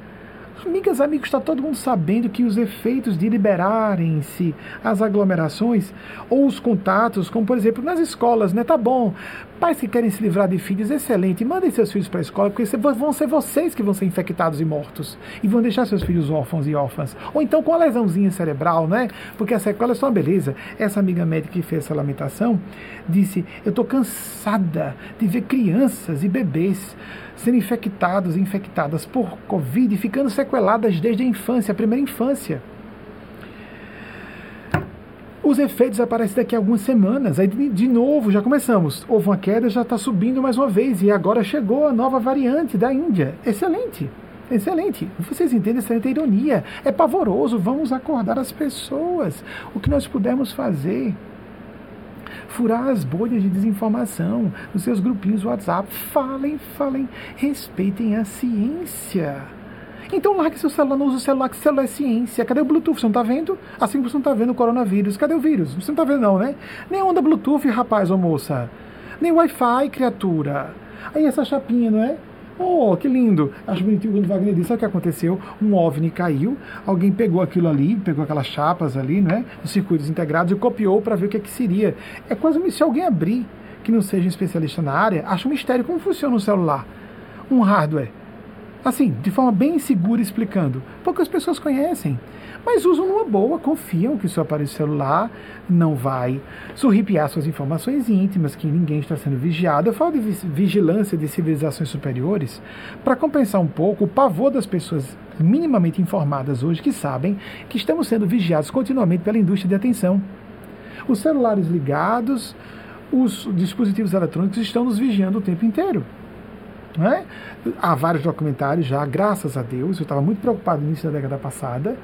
E agora há vários documentários abrindo o assunto livremente para que as pessoas, se quiserem se informar, estão tranquilas. Estão tranquilas. Foi assim que muita coisa aconteceu no Brasil recentemente, né? Com pessoas idolatradas. Meu Deus do céu, tão óbvio. O sujeito com expressão tão cínica, salvador da pátria Vamos derrubar um partido e todo um grupo de esquerdistas, essa cultura mesquinha nossa brasileira. Amigos, amigas, mais uma vez, deixa eu dizer, deixa eu falar uma coisa aqui publicamente, intimamente para vocês. Uma confidência, uma coisa feia, uma coisa feia, meia, mesmo. Sabe qual era meu traço na adolescência e juventude que eu trago comigo até hoje? De uma inclinação para a direita. Tão forte, eu já falei sobre isso, mas eu vou dizer de que forma era significativo. Como não é só uma coisinha bonitinha para dizer, para que eu fique uh, convincente ou persuasivo no que eu vou dizer depois. Eu sei que tem esse efeito, mas é um fato, é um testemunho autêntico, uma confidência real. Por muito tempo eu fiquei aborrecido porque houve a proclamação da República. Eu era monarquista. Vocês conseguem visualizar um dragão ideológico como esse? Pois é, aqui assumindo. Ninguém diz isso em público, né? Eu era monarquista. Era não sou mais hoje. Embora monarquia não tenha a ver com a ausência de democracia, a Inglaterra é uma das democracias mais bem constituídas, mais sólidas da Terra. E é uma monarquia. Democracia não tem nada a ver com ser monarquista ou não. Eu não sou monarquista mais. Fui. Mas vejam só o capricho, é um capricho, um capricho, um capricho. Eu queria que houvesse monarquia só durante o reinado da princesa Isabel, de quem eu sou um grande admirador. Eu sei que ela é muito controversa. Não fale esse público, cuidado! Meus amigos e amigas preocupados com a popularidade do trabalho, eu não estou, lamentavelmente. Uma parte do meu espírito quer que atinja mais pessoas, é lógico, porque ele faz bem, faz bem os meus amigos e amigas. Esses amigos que falam isso para mim estão bem intencionados, vai atingir mais pessoas, mas eu tenho que falar com o máximo de autenticidade possível. Se nós tivéssemos só 30 aninhos de reinado da princesa Isabel, aquela que mal pai deixou a regência nas mãos dela em 1871, como falei semana passada, sancionou a lei do ventre livre.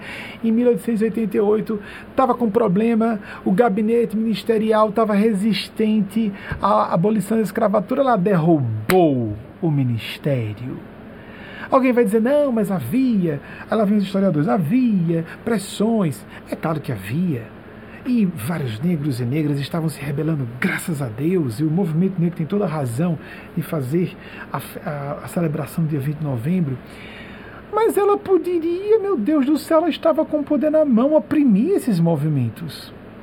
Em vez disso, ela derrubou o gabinete, botou um primeiro-ministro abolicionista, aboliu a escravatura. Pois bem, eu, no meu entender pessoal, capricho pessoal, eu acharia que o Brasil teria ganhado muito mais ter 30 aninhos só do Terceiro Império com a Princesa Isabel. Depois a gente proclamava a República, porque eu acredito que a República favoreça uma muito saudável troca de poder. Muito saudável troca de poder, facilita o processo democrático. Não impede a, a monarquia, mas facilita o processo democrático muito.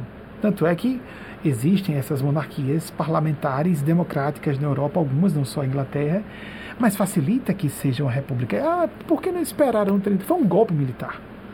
A proclamação da República foi um golpe militar, Marechal Deodoro da Fonseca. Né? Por sinal, pelos paraguaios, tido como um tirano. Né? Andou botando corpos contaminados com cólera na, na nascente do rio Parana, Paranaguá, Paranaguá, acho que é esse, para contaminar a população civil com cólera na época. Horrores, horrores. Isso é registrado documentalmente. Pois é, ele aboliu. Aboliu a princesa é, redentora, como foi chamada. Bem, só para mostrar, para vocês discordarem, discordem Benjamin, que absurdo, monarquia, digam, eu, acho, eu também acho, eu também acho, também acho. E hoje já estou convencido que não era o caminho. Graças a Deus que nós proclamamos, hoje, minha opinião, que proclamamos a República em 1889, o famoso 15 de novembro, né? Porque se chegássemos até o, reinado, o fim do reinado da princesa Isabel e ela chegasse de fato a assumir a condição de imperatriz do Brasil, o que é que teria acontecido até lá? Os herdeiros, outros conchavos políticos que teriam, teriam acontecido, que seria de um Brasil monarquista, seríamos uma democracia? Acho que não.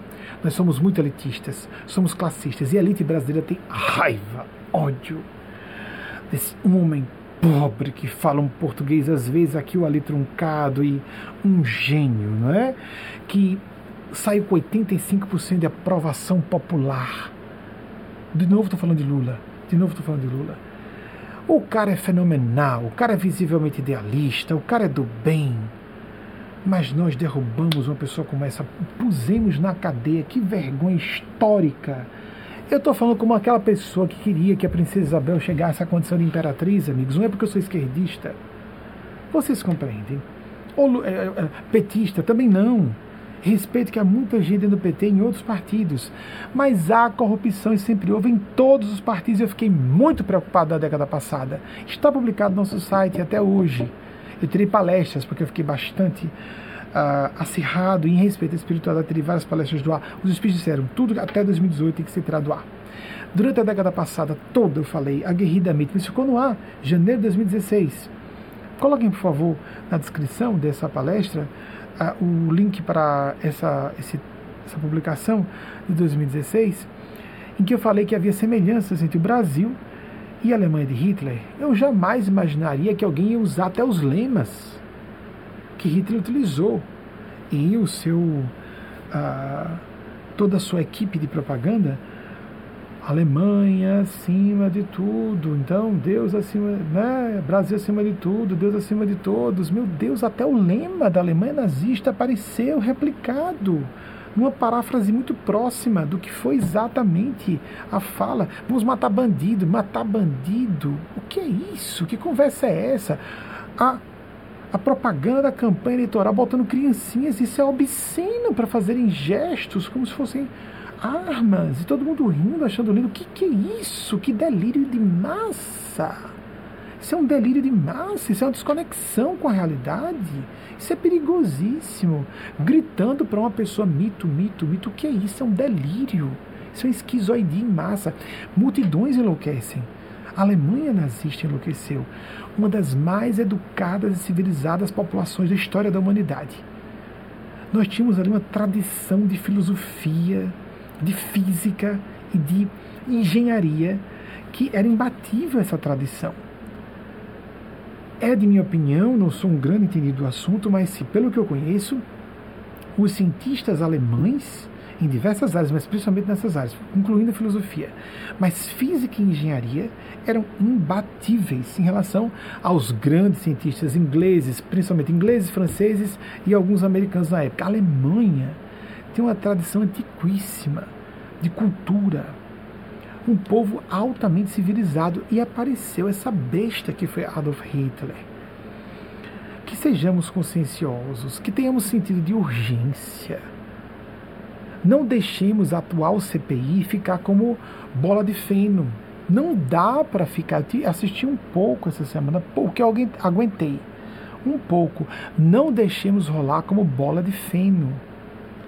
Isso tem que ter consequências. Precisa. Nós estamos, mais uma vez, vou repetir, estamos tratando com vidas humanas em escala de massa, em escala de genocídio. Não pode se aplicar nós temos registros, isso está registrado, não é uma, uma especulação, não é achismo, é fato, está tudo documentado.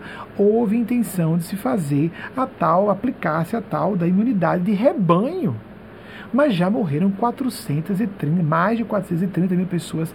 Não sabemos, voltamos ao, ao aumento, deve estar perto de 440, voltamos ao aumento do índice de morte por dia pode chegar uma terceira onda e pode ser mais letal que a atual, que, que acabou de terminar, ou que não terminou, porque está emendando uma com outra. Aí os especialistas podem discordar sobre isso.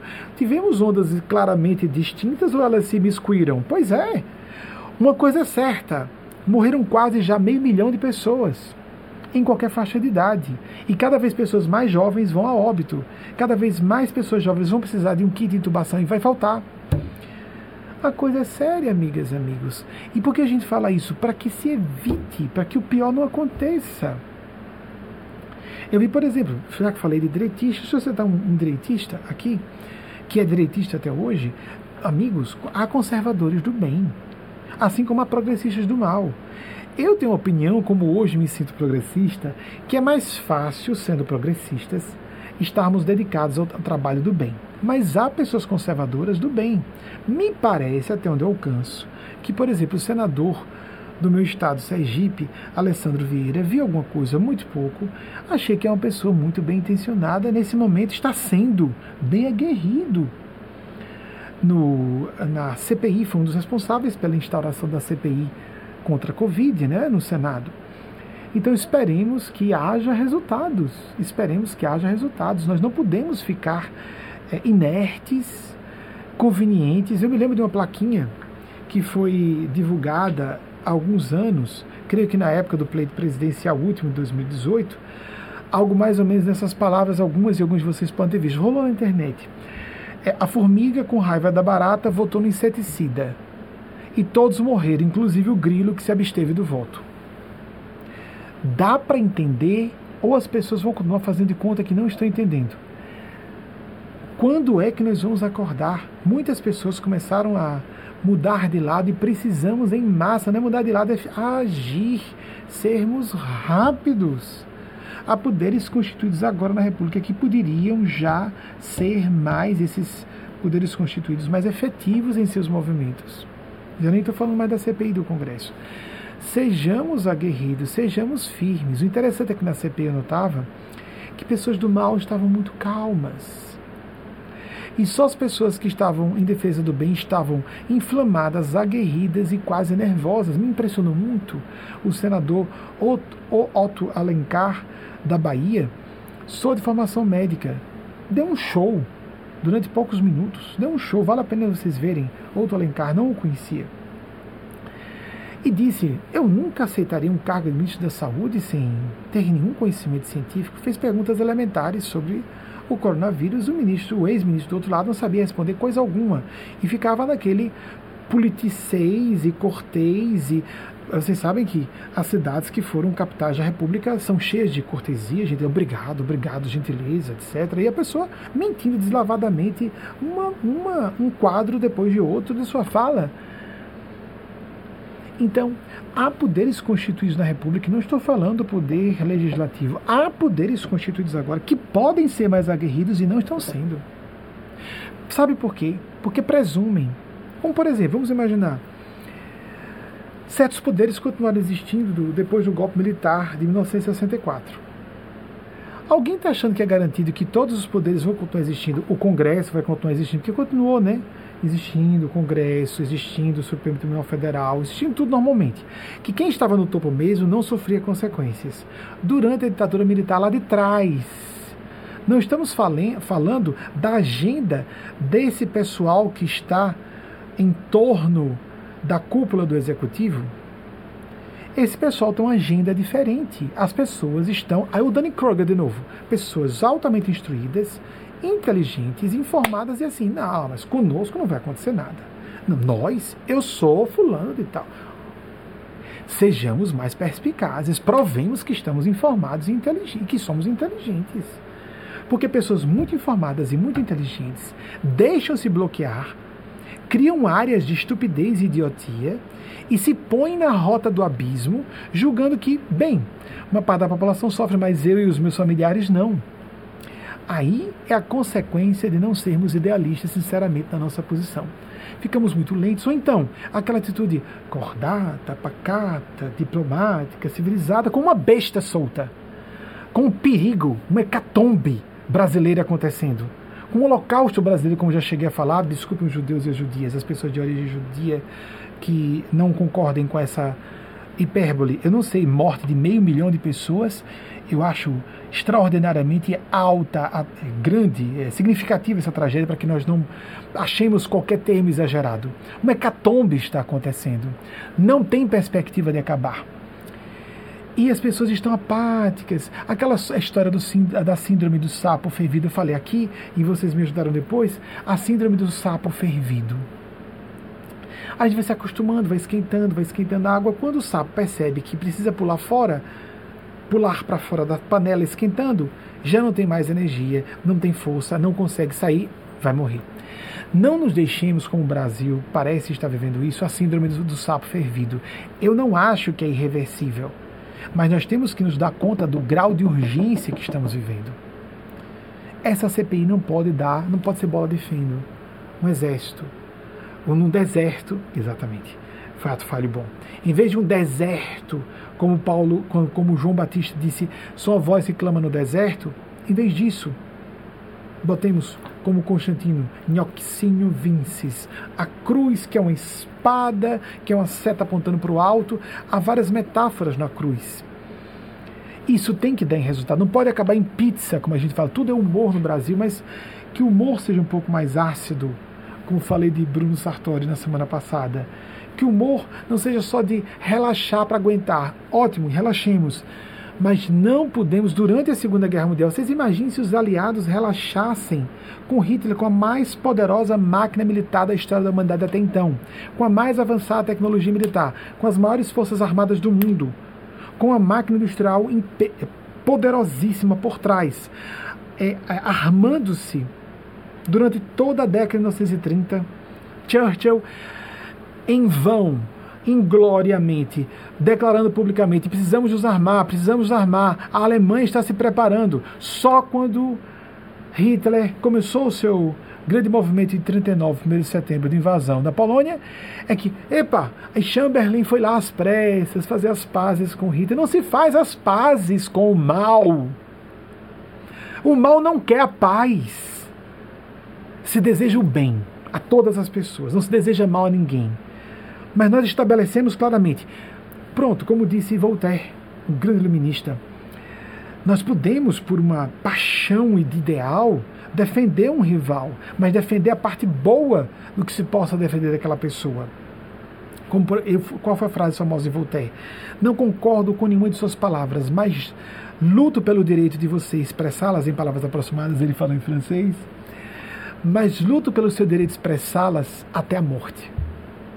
Então, uma coisa nós dizermos, pronto, todos os criminosos de guerra, houve o famoso Tribunal de Nuremberg, eles foram julgados. Havia pena capital estabelecida, mas primeiro foram julgados, isso é civilizado. Mas nós precisamos ser aguerridos contra as forças do mal, a favor do bem. É lógico que há guerra justa, há pugna justa, por isso que existem tribunais para que não fiquemos na vingança pessoal. Não podemos armar a população para regir. Acho que é bandido, vou aqui disparar arma de fogo. Hello? Onde nós estamos? Isso não é ser a favor de pena capital. Pena capital quando o país estabelece que existe a possibilidade de uma sentença de morte para ser executada depois porque pode haver uma séria interferência, um recurso que impeça que a sentença seja executada e seja revertido aquele, aquele veredito de pena capital. Mas uma pessoa tem que ser submetida a julgamento e não simplesmente saco de uma arma agora e dispara uma arma de fogo porque eu achei que é bandido. Eu acho que é bandido. Está claro que é bandido. Como assim? Isso é voltar à época da, das trevas, não da Idade Média, não. Mais ainda, recuemos mais ainda, nível tribal de civilização. Eu me aborreci agora, pego uma faca, uma machadinha e quebro sua cabeça. Não dá para retornarmos assim por causa do nosso elitismo, a nossa aparofobia, o horror de que pessoas de classes ditas inferiores possam subir por, por esforços estoicos, disciplina de estudo, por mérito pessoal. As pessoas têm horror a isso querem perpetuar essa história da elite branca brasileira. Estou em pele branca. A elite branca brasileira não dá acesso a, a outras classes sociais ascenderem. Chega, chega disso. Falei com uma pessoa que na adolescência tive traços monarquistas. Mas só assim, sabe, gente? Só para a princesa Isabel chegar a ser imperatriz do Brasil, só isso. Assim é ótimo, né? Assim então. É, número, nossa, quase 450. O número atualizado de óbitos da Covid do Brasil, obrigado. Isso toda hora tem que atualizar. 449 mil pessoas, 185. Quase 450 mil. Estamos caminhando, de fato, para meio milhão de mortes no espaço de um ano. Um ano e poucos meses. Nós já temos as artes dos. dos pronto, Arthur Clarke, do 7, 1917, 2008. Obrigado. Próximo. Siddhartha Gautama Buda, de fato, 563 a, 500, a 483 a.C., muito obrigado, próximo. Sócrates, 470 a 399 a.C., esse eu acho que já tinha, que eu, alguns, algumas semanas eu citei. Próximo, acho que citei outro. Lewis Carroll, 1832, 1898, de fato, desencarnou aos 65 anos. Tem então Constantino, não é isso? Constantino, de 272 a 335, com 65 anos, mas no ano que ele completou. Ah, sim, Greta Thunberg, 18 anos, que ela tenha força e seja ajudada para levar criar essa campanha, arrastar pessoas, o movimento internacional. Precisamos de mais Gretas, muito, no, no mundo inteiro. E é, tem meu máximo respeito. Nós é, confiamos nessa juventude é, que é idealista, aguerrida e lúcida. É um comportamento suicida nós não temos uma abordagem ambientalista da vida. Minha casa no Brasil e o, a, o prédio que vai nos aportar agora em Nova York, que estamos em fase de, de transição, como disse a vocês, já está vendo reforma da estrutura, que vai ter o estúdio e a nossa casa também. Nas duas, a, vai ser, a, a de Aracaju tem painéis solares, aqui também vai ter. Nós temos que trabalhar individualmente, em grupo, em favor da Terra. É uma causa comum. A humanidade precisa estar integrada, reconhecer que está, já está, quer reconhecer ou não, integrada aos ecossistemas. Nós fazemos parte dos ecossistemas, mas nós temos que agir de acordo em termos econômicos, sociais, políticos também. Isso incomoda as pessoas mais velhas no poder. Temos que nos ajustar. Temos que nos ajustar. Então, Bem, caminhando para o término do nosso programa, queria lembrar que ao final dessa, dessa palestra haverá uma mensagem. As mensagens resolvemos inverter. Todas as mensagens que. Existem duas equipes que produzem vídeos, três na verdade. É porque uma é só Wagner que faz, so, é, Wagner faz sozinho, que é a, a nota de, das jornalistas sergipana Thais Bezerra é Wagner que faz. Mas há outras duas equipes que produzem videomensagens com as epístolas que provêm, na minha opinião, de Maria Cristo. Se a Maria de Nazaré é histórica ou não, quem vai ter certeza sobre isso? Não importa, esqueça a assinatura, eu não acho desimportante. Mamãe pode ser crística, pode ser búdica, ponto. Pode, Jesus quer isso. Quem achar que Jesus não quer empoderar mulheres está louco ou louca, está sendo blasfema e blasfema porque Jesus estava a favor de minorias. Leia os evangelhos, só os clássicos, os canônicos. Mateus, Marcos, Lucas e João. Vá ler os evangelhos, vá ler os evangelhos. Então, a mensagem. Teremos uma sessão, não, não sabia que os espíritos gostariam de publicar, mas então, haverá uma sessão muito breve de evidências de mortalidade da alma. Ontem, nessa palestra fechada que fazemos, terças, quintas e sábados, da de ontem, do dia 22 de maio, portanto, Eugênia, no meio do que ela pedia para eu falar, começou a falar com uma dirigente do grupo e a descrever o que tinha acontecido nas preces dela daquele dia, a 7 mil quilômetros de distância, sem ela ter falado nada comigo. Eu acho sempre muito interessante. Para dizer a todas e todos, nós estamos sendo ouvidos, ouvidas, vistos, vistas. Acontece depois essa, esse é, é um registro transformado em vídeo, mas que é basicamente áudio. Depois é em texto a confirmação de Ângela que não houve tempo de se produzir um vídeo com ela. E por fim, a, a, a nota da jornalista Thais Bezerra transformada em vídeo. Enquanto isso, amigas e amigos, o que nós podemos fazer? Voltando ao importante, tenha sua prática diária de oração, de prece. Você gosta do texto, você ainda é católico ou católica, pronto, continue na sua, nas suas práticas católicas. Você é evangélica, evangélica, quer falar só com Jesus, não concorda que seja Maria, não tem importância. Você quer fazer sua meditação sem invocar outras forças, tem medo de invocar seres superiores a você? Não invoque, faça meditação. Procure autores sérios, consulte canais, procure especialistas, pessoas que conheçam ou pessoas que conheçam um pouco mais o assunto. Tenha prática diária. Tenha uma prática em grupo, pelo menos uma vez na semana. Você pode se encontrar com pessoas. Você que assiste nossa palestra, por exemplo, pode acabar a palestra e bater uma ligação de áudio a tantos aplicativos que permitem isso na internet e conversar um pouco sobre assuntos que você achou interessantes, que são atinentes a eventos que aconteceram coincidentemente na sua, na sua rotina dessa semana, ou provocou em você algum tópico, alguma outra lucubração que você acha importante, converse com essa pessoa. Uma vez na semana, Assista a sua missa à distância se você é católico ou católica, a sua exposição kardecista se você é espiritista, o seu culto evangélico à distância. Agora, a questão é, qualquer religião que seja, à distância. No Brasil não pode haver aglomeração. Mas o que é isso? Mas querem nos afastar de Deus e da igreja. Eclésia espiritualis. Jesus disse que um dia o Pai seria adorado em espírito e verdade, e não em templos de pedra. Então, à distância, você pode assistir uma missa à distância, você pode assistir um culto evangélico à distância, pode assistir uma doutrinária espírita à distância, pode, se você não estiver vinculado a nenhuma religião como nós, ter uma visão espiritual cristã desvinculada em religiões como a nossa e assistir, se possível, em tempo real. Algo místico, espiritual, de fato, acontecer ao vivo. Se não, marque um horário na semana para você assistir. Essa prática de uma atividade em grupo à distância é importante. É outro pé, são dois métodos. A sua prática individual, você e Deus apenas, e a espiritualidade, como você queira denominar essa relação, por meio da sua consciência e suas práticas espirituais, não caprichos e gostos pessoais e paixões do ego, que muitas vezes só são rota, sonho que se converte em pesadelo, ficções, fantasias que nos arrebentam cedo ou tarde mas buscar filtrar o que é paixão, o que é talento, que pode ser aplicado para a vocação, para o ideal, o sentido de serviço ao bem comum. Isso não é santidade, isso é sanidade mental. Para uma pessoa, recentemente eu disse: Eu vejo que você é idealista. É, vamos ver se a pessoa é realmente. Que é inteligente é.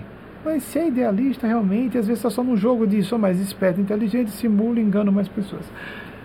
Se a gente está nessa de passar a perna nas pessoas enganar, e achar que está todo mundo próximo a gente ou nos procurando com outras intenções, o que fazer? Varca com as consequências. Quer acredite, quer não. Não tem, não tem como. Muito bem. Investamos em nosso lado idealista. Investamos em nosso lado humanitário. Porque quem não tem isso é psicopata. O que é difícil em pessoas do bem terem mais capacidade de se dedicarem, uma capacidade de se dedicarem mais ao ideal e ao bem comum do que ao próprio bem de seus entes queridos. Mas esse percentual tem que ser aumentado. Temos que investir.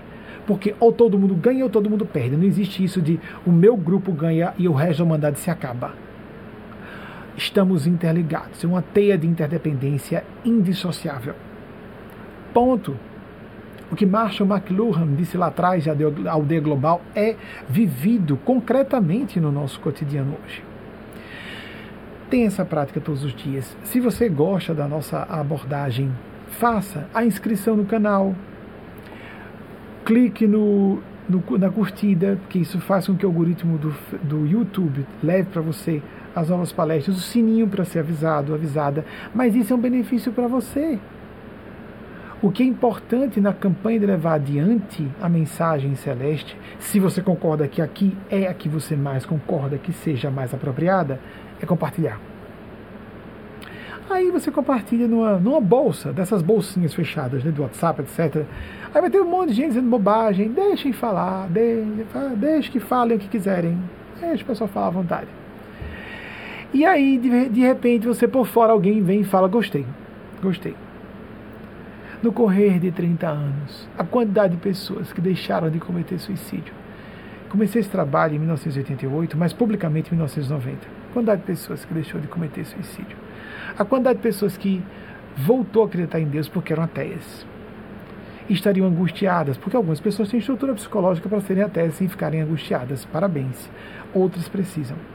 É próprio da neurofisiologia que acontece com muitas pessoas ateias é que elas transferem o espírito de reverência e adoração para outras áreas. E nem percebem que transformam, transformam essa, esse rótulo coincidência numa deusa. A ciência numa deusa vira cientificismo, não é ciência. Ciência não pode substituir Deus. Mas o cérebro humano pode achar que pode. A ciência faz uma afirmação hoje, daqui a duas semanas vem uma prova científica encontrar, tem que esquecer tudo novamente. A ciência busca fatos, descrição de fatos, não a busca da verdade. E nós somos seres humanos. Ser humano é ser de sentimentos, de julgamento, juízo e valor. Ciência não nos alimenta no juízo e valor, não nos alimenta nos sentimentos. A ciência é indiscutivelmente importante. Vejam como estou defendendo aqui a visão científica mesmo. Mas eu defendo a visão científica, inclusive, para cientistas que não estão se mostrando tão racionais. Então, procuremos, sim, compartilhe, faça esse favor a essas pessoas que podem ser salvas através sim da nossa abordagem, porque as pessoas que ouvem e estão afinadas com a nossa mundividência, elas não estão aguentando ouvir mais nada. Como disse ao recentemente e pediram para dizer novamente, a gente começa a conhecer nosso público no correr dos anos. E meu público não engole facilmente quase nada. É um público bastante é, crítico, geralmente muito informado, e se não pelo menos muito inteligente, mas pessoas de bom coração, que não querem mais dogmatismos, esquemas fechados, que querem ter a mente aberta e o coração tocado, que querem uma visão espiritual diferente. E há pessoas que pertencem ao nosso grupo que ainda não sabem da nossa existência. E não cabe à espiritualidade e a Deus fazerem o que nós temos a responsabilidade de fazer. E você tem responsabilidade de salvar vidas também a não ser que se ofereça algo melhor. Está oferecendo mesmo algo melhor? Porque senão você vai dar contas disso. Todos nós estamos dando contas agora. Quer acreditemos ou não? Ah, mas eu acredito não. Isso é conversa fiada. Bem, fica a seu critério achar o que quiser. Mas o nosso achismo não determina leis universais, nem o domínio espiritual e acima do, da espiritualidade do bem, a espiritualidade sublime que representa Deus, nem o que essas civilizações superiores pensam de nós, como elas nos avaliam, como elas permitem que certas leis, certas leis corram livremente em nossas existências, definindo nossas linhas de eventos. A gente tem que pausar mesmo, porque é tão sério esse assunto, né? Tem que falar devagar. Porque as consequências são inexoráveis. Eu tô nem aí tão rico, tão poderoso, tão famoso, e pode perder tudo amanhã com um corpo físico. Tudo está ligado. Lembremos o rapaz de 23 anos. A tragédia dele, aprendamos com essa tragédia. Amanhã o corpo é tirado. Foi. Perde tudo. Amigos amigas, uma pessoa célebre, eu conheço alguns casos, agiram tão mal na celebridade que chegaram, perderam tudo, a fama, a riqueza, o corpo físico junto com a fama e a riqueza, porque está tudo vinculado ao corpo físico. Mas chegaram do outro lado, não mereceram ter a aparência no corpo espiritual que tinham quando estavam encarnadas. Então não foram reconhecidas do outro lado. E foram tratadas assim. Eu acompanhei um evento desse. Uma experiência mediúnica foi apresentado. Isso. Oi, eu sou fulano e tal. Ah, tá certo, eu sou Napoleão Bonaparte. Volta para sua cela. De um hospital psiquiátrico na outra dimensão. A morte física é a única certeza que nós temos. E nós rirmos gostosamente de quem trabalha com isso, de quem vive com isso, ou desses fenômenos, pior ainda, desses seres, por exemplo, podem, tudo bem, riam de mim, ok, mas desses seres eu acho que não seria bom. É um aviso que eu sugiro, cuidado, não leve na brincadeira esses assuntos. E muita gente leva na brincadeira, respeite. Temos que ser duros com abusos de poder, no poder constituído público político, no poder das religiões, no poder da imprensa. Como muita gente da imprensa trabalhou trabalhou a favor do que está acontecendo agora no Brasil, e agora todo mundo arrependido das pressas, e agora está difícil reverter o quadro, porque tínhamos que tirar aquele homem pobre que subiu por mérito pessoal, cara, genial, genial, que tara, que tara elitista brasileira, mesquinha, perversa, racista, aparofóbica, LGBTfóbica, misógina. Derrubamos uma mulher presidenta da República, que vergonha, que marca na nossa história. Assim como a princesa Isabel, não podia ter uma imperatriz mulher. Cairiam duas luzes, viu, Wagner? Acho que deve descer o calor que está ficando quente, o aparelho de ar-condicionado não está segurando. Foi isso, porque caiu essas duas luzes. Não sei se está afetando. Não sei se foi proposital, mas o fato só avisando a você. Então, nós não podíamos ter uma imperatriz, mulher no império, no trono. Nem poderíamos ter muito tempo a presidenta no poder, não é? Então, no meio do segundo mandato, ela foi posta para fora. Que nós abramos os nossos corações e as nossas consciências e façamos o nosso melhor. Invoco as bênçãos, os Cristos de Deus para cada uma e cada um de nós, para todas e todos vocês. Sim, há fanatismo religioso, sim, há simonia, a venda de coisas sagradas, sim. Há pessoas que abusam da boa fé alheia, sem dúvida, em todas as áreas, inclusive nas academias científicas, inclusive no poder, inclusive na mídia. Mas cuidemos, tem gente que quer zombar de Jesus, mas por que não vai zombar de Maomé? É porque tem a punição de um, um ataque terrorista. Ok, é mais fácil morrer ali. Mas vai zombar do que não tem punição. Isso é covardia. Zombe das autoridades constituídas. Não vá zombar de Jesus se não pode se defender? Não pode? Será? Não vai haver consequências para você? É diferente de fazer uma crítica dura aos abusos, dogmatismo, sectarista, proselitista e cheio de simonia. Isso é uma perversão das atividades espirituais. Atentemos-nos. Façamos o nosso melhor. Abramos o nosso coração. Sejamos críticos, mas primeiramente autocríticos, autocríticas. E busquemos não só nos harmonizar com o bem, mas nos desvincular e nos desintoxicar quanto possível da, dos venenos mentais, dessa loucura que pervaga o Brasil. É loucura mesmo. Carl Gustav Jung falava desse contágio da loucura. Fiquemos atentos e atentas para não agirmos de forma tão delirante como tantas pessoas que parecem portar um óbvio distúrbio cognitivo, negando a ciência, quando vivemos numa era, numa era em que a ciência está por toda parte nos, auxilia, nos auxiliando em todos os sentidos. Ninguém vive mais sem internet. Ninguém vive mais sem coisa alguma que diga respeito à modernidade relacionada à ciência e à tecnologia estamos negando a ciência no momento em que vidas humanas estão sendo perdidas em escala de genocídio. Alertemos-nos, façamos o que pudermos, porque já estamos agora sintonizando com essas energias, essas faixas de consciência. Quer concordemos ou não, quer acreditemos ou não, isso existe, esses fenômenos existem e devemos fazer a nossa parte quando esteja em nosso alcance. Beijo no coração de todas e todos. Vem agora as mensagens, aqui fiz alusão, a mensagem que o Gênesis Paz recebeu de Maria Cristo. E também, para se você quiser acreditar, se não, aproveita a mensagem, aproveita a mensagem, o conteúdo. E depois a sessão breve de comunicação do Espírito de Gênesis Paz com a pessoa à distância, com o mínimo bom senso a gente percebe.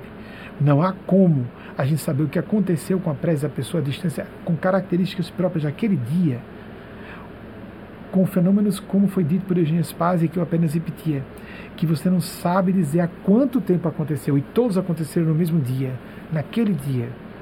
Eles existem. Elas e eles estão vendo você. Tenha um hábito da prece, tenha um hábito da meditação. Coloque-se a serviço do bem, dentro da sua profissão, dentro da sua atividade familiar. Nós temos obrigações e um trabalho familiar. Faça a sua parte, faça todos os dias, faça sempre um pouco todos os dias, caindo de tristeza, tendo um momento de indignação, mas façamos o nosso melhor. Que a Divina Providência abençoe cada uma e cada um de nós, cada uma e cada um de vocês, e até o próximo domingo, se a Divina Providência nos autorizar, assim seja.